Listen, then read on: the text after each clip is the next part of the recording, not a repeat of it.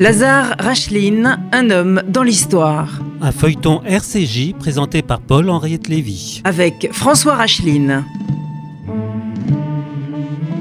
François Racheline, bonjour. Bonjour. Vous êtes universitaire, écrivain, auteur de romans et d'essais. Et ensemble, nous allons raconter un homme dans l'histoire, Lazare Racheline, un homme que vous avez bien connu, un homme qui est votre père. Vous lui avez consacré un livre, LR, Les silences d'un résistant, paru aux éditions Albin Michel. Et très étonnamment, c'est un immense résistant, c'est un immense héros de la guerre. Il a représenté Charles de Gaulle en France. Et pourtant, ça n'est pas le plus connu des résistants. Non, c'est pas le plus connu, d'abord parce qu'il n'a jamais cherché à faire parler de lui, et ensuite parce que une grande partie de son action a été clandestine. Et lorsqu'on est clandestin, on n'est pas au grand jour. Alors cela dit, je crois que le devoir de l'histoire, en même temps que la piété filiale, exigeait qu'on lui redonne sa place, et je crois que sa place est en train de redevenir ce qu'elle doit être, et notamment par exemple en cette année 2016, la mairie de Paris a inauguré un jardin Lazare Racheline. Juif, franc-maçon, proche des socialistes, créateur et vice-président de la LICA, un homme très complet, avant la guerre. Oui, c'est un homme d'abord qui arrive tout petit en France dans les bras de sa mère, qui milite activement contre le racisme à partir de 1925-27. Il écrit des articles quand il a 22 ans, il est né en 1905 en Russie, et très vite, il s'implique dans la lutte contre le racisme de manière beaucoup plus générale. Il est aux côtés de Bernard Lecache, car c'est Bernard Lecache qui lance la Ligue internationale contre le racisme et l'antisémitisme, dont il sera le vice-président d'ailleurs jusqu'à sa mort, et un acteur à la fois déterminé, et j'ai envie de dire déterminant, de la LICA.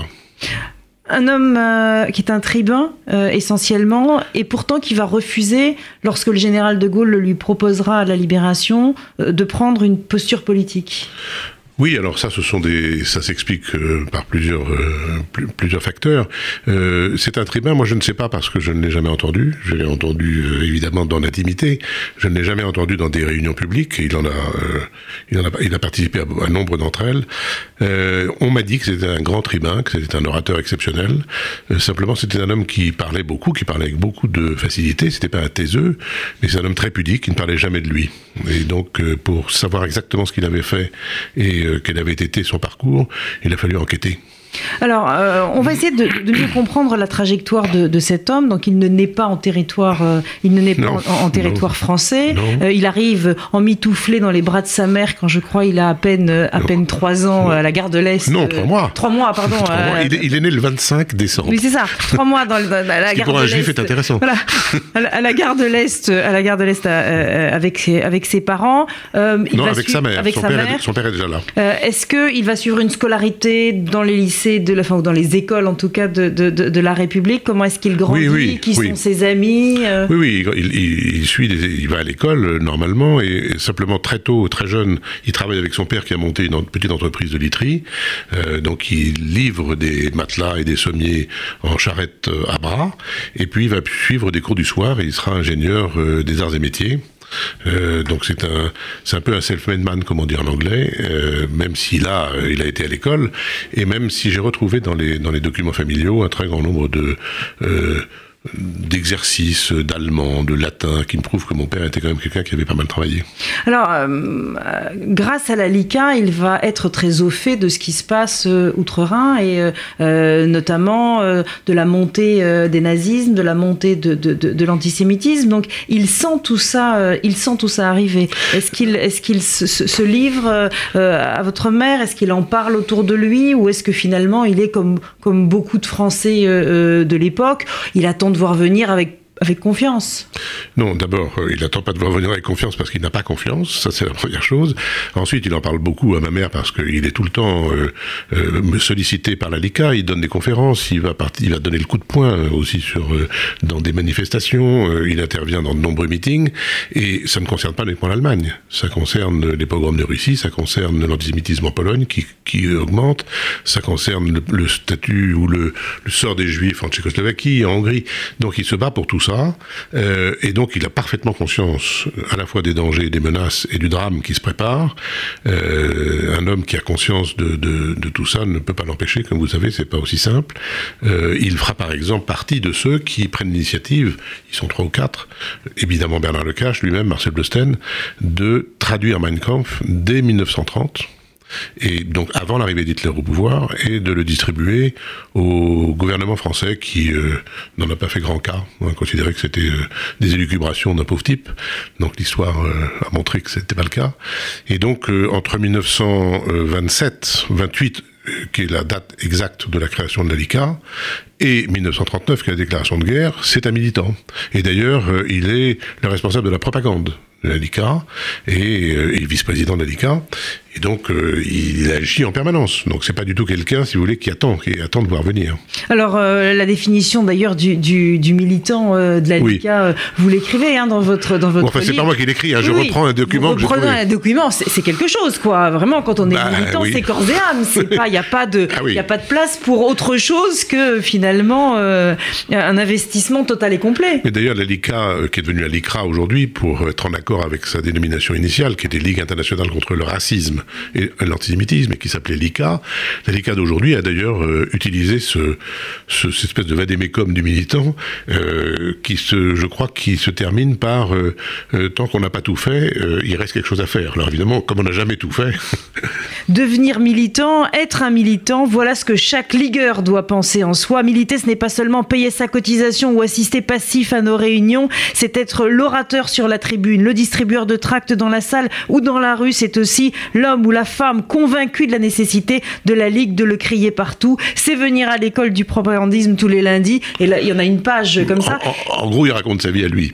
Ce qui m'a interpellée, c'est que c'est être l'homme ou la femme. C'est-à-dire que la femme n'est pas du tout reléguée dans ses foyers, mais non, elle est une militante, elle doit être une militante elle aussi. Absolument, et d'ailleurs, il y en avait beaucoup à l'époque. Et je n'ai jamais entendu un propos chez mon père qui puisse établir une différence entre les hommes et les femmes de ce point de vue. Comment est-ce que vous avez pu réussir à écrire ce livre avec justement tellement de précision ? C'est un travail déjà d'archiviste probablement, vous avez retrouvé des documents ? Alors d'abord ma mère et mon père, mais surtout ma mère avait gardé à peu près la totalité des documents qui témoignent en grande partie de l'avant-guerre, de la guerre et de l'après-guerre, donc j'ai des lettres, des notes, des ouvrages, des cartes de visite, des cartes d'alimentation, des cartes d'identité, enfin tout ce que vous pouvez imaginer comme document, des photos bien entendu, des dessins, des croquis, etc. Il y avait même, d'ailleurs, elle avait même gardé la radio de mon père pendant la guerre, qu'il utilisait, bon, donc ça va très loin. Elle est aujourd'hui à la Fondation pour la Shoah. Au mémorial de la rue Geoffroy Lenné. Et ça, c'est la première chose. Et deuxièmement, j'ai découvert, mais tardivement, parce que je suis pas historien, moi je suis économiste de formation, mais j'ai découvert qu'il y avait des archives nationales françaises et des archives nationales britanniques. Et j'ai eu accès aux deux, bien entendu, à partir du moment où elles ont été ouvertes à des gens comme moi. Donc, assez tardivement, vers 2000, 2005, j'ai pu avoir accès à ça. Et puis, il faut savoir aussi autre chose, c'est qu'un garçon qui s'appelle Emmanuel de Bono, qui a beaucoup travaillé sur les archives de la LICA, n'a pu y avoir accès que lorsqu'on on a récupéré les archives de la LICA. Or, les nazis avaient évidemment pris des archives en arrivant à Paris, les avaient emportées à Berlin, ce sont les Russes qui sont entrés à Berlin les premiers, ils ont donc emporté les archives à Moscou, il a fallu attendre l'effondrement de l'Union soviétique, puis une négociation de longue haleine, pour que la France commence à récupérer les archives de la LICA, aux alentours, je crois pas faire d'erreur, vers 2004-2005. Donc c'est tout récent, le travail d'archives sur la LICA est tout récent. Et bien entendu, on a découvert beaucoup de choses concernant mon père à ce moment-là. D'autant qu'il a eu plusieurs noms. Oui, des Français, des Anglais, enfin moi je veux dire, c'est un homme qui a changé d'identité et qui a même pris le nom d'un philosophe. Et quel philosophe ? Oui, alors ça c'est plus tardivement, c'est en 1944. Mais enfin, il s'appelait Lazare Racheline, il s'est appelé Lucien Rachet pendant la guerre, il s'est appelé également John Beverley, il s'est appelé John Dean, il a signé des articles Lazarach. C'est toujours très intéressant quand un individu porte plusieurs noms, ça veut dire que peut-être ça renvoie à plusieurs dimensions de sa personnalité. Alors c'est vrai qu'à son enterrement, vous avez découvert, et quand je dis vous, c'est la famille a découvert plusieurs choses, la présence de Joseph Kessel, la présence d'un officier de l'ordre de l'Empire britannique, ce sont des pans aussi de son histoire finalement qui se sont révélés, car vous le disiez, il n'était pas taiseux mais ne parlait jamais de lui.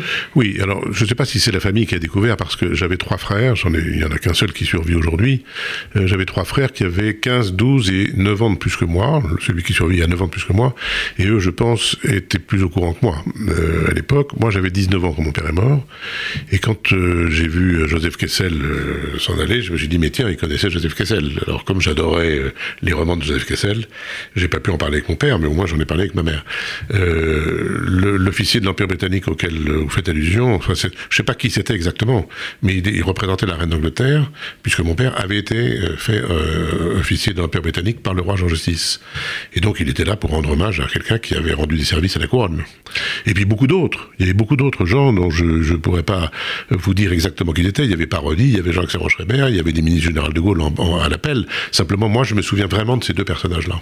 Alors, durant tout ce feuilleton, nous allons évidemment suivre LR, nous allons suivre Lucien Lazare. On va essayer de mieux comprendre comment s'est organisée la résistance que lui a connue, les réseaux qu'il a formés, qu'il a dirigés parfois, les arrestations, les évasions. C'est une histoire à la fois tragique, parce qu'il y a de la tragédie, rocambolesque, une histoire d'un aventurier qui est un amoureux de la France.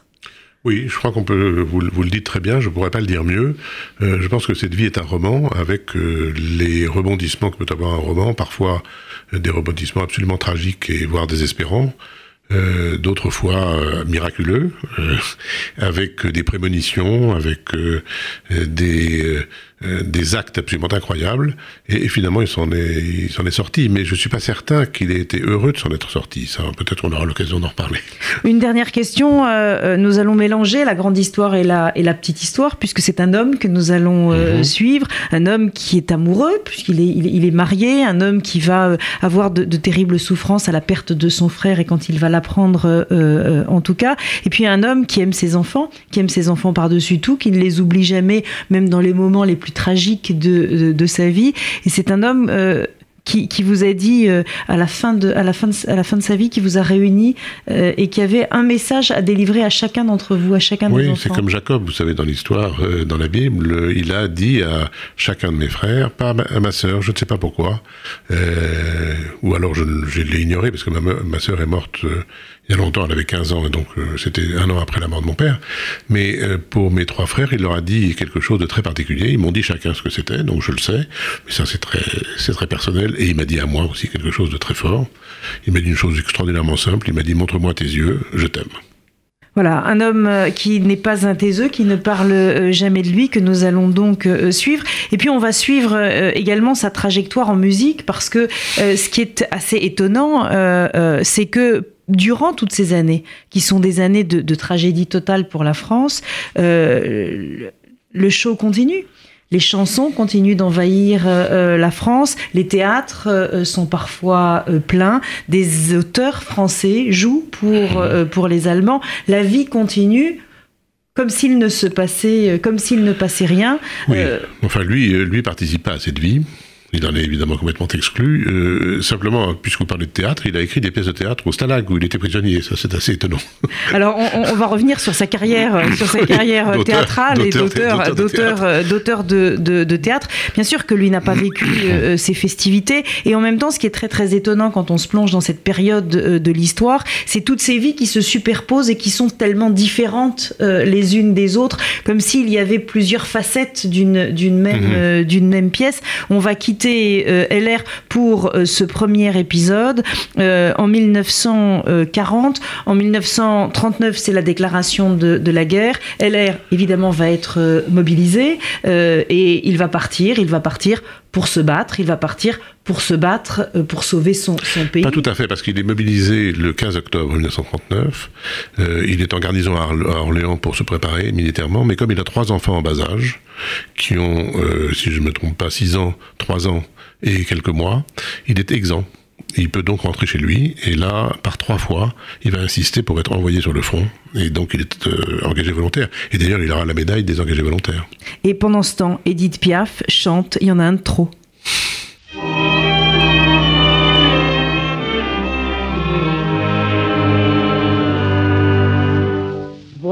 à le printemps les fleurs jolies. Tout le monde a l'air d'aimer la vie. Je crois bien qu'il y a que moi qui aime pas le soleil. C'est pas de ma faute, il me donne sommeil. À quoi que ça sert le soleil qui brille, puisque l'hiver il s'éparpille. Madame la pluie vient le remplacer, sûrement qu'il doit être fatigué. L'été et l'hiver, c'est embêtant, hardi rester, c'est énervant. Qui fasse quelque chose mais qui se décide, il y en a un trop, un qui se suicide. C'est comme les hommes, c'est monotone. Moi j'en ai deux à qui je me donne. Il y en a un qui me rendra marteau, l'autre c'est lui qui m'a dans la peau. C'est compliqué cette existence, et dans mon cœur deux hommes dansent. Je sais que je devrais m'en aller, mais je peux pas voir un homme pleurer. L'amour, les pleurs, c'est embêtant, partir rester, c'est énervant. Qui fasse quelque chose mais qui se décide, il y en a un trop, un qui se suicide. Mon ciel est tout couvert de pluie, je commence à détester la vie. Pourquoi que j'aime celui qui faut pas, me demande comment ça finira. L'été, le soleil, l'hiver, la pluie, l'amour, les pleurs et puis la vie. Je n'en peux plus, j'en ai assez, je voudrais dormir pour plus penser. Mais pour se coucher, c'est embêtant, sommeil, réveil, c'est énervant. La vie et moi, faut qu'on se décide, je crois qu'elle est trop, qu'elle se suicide.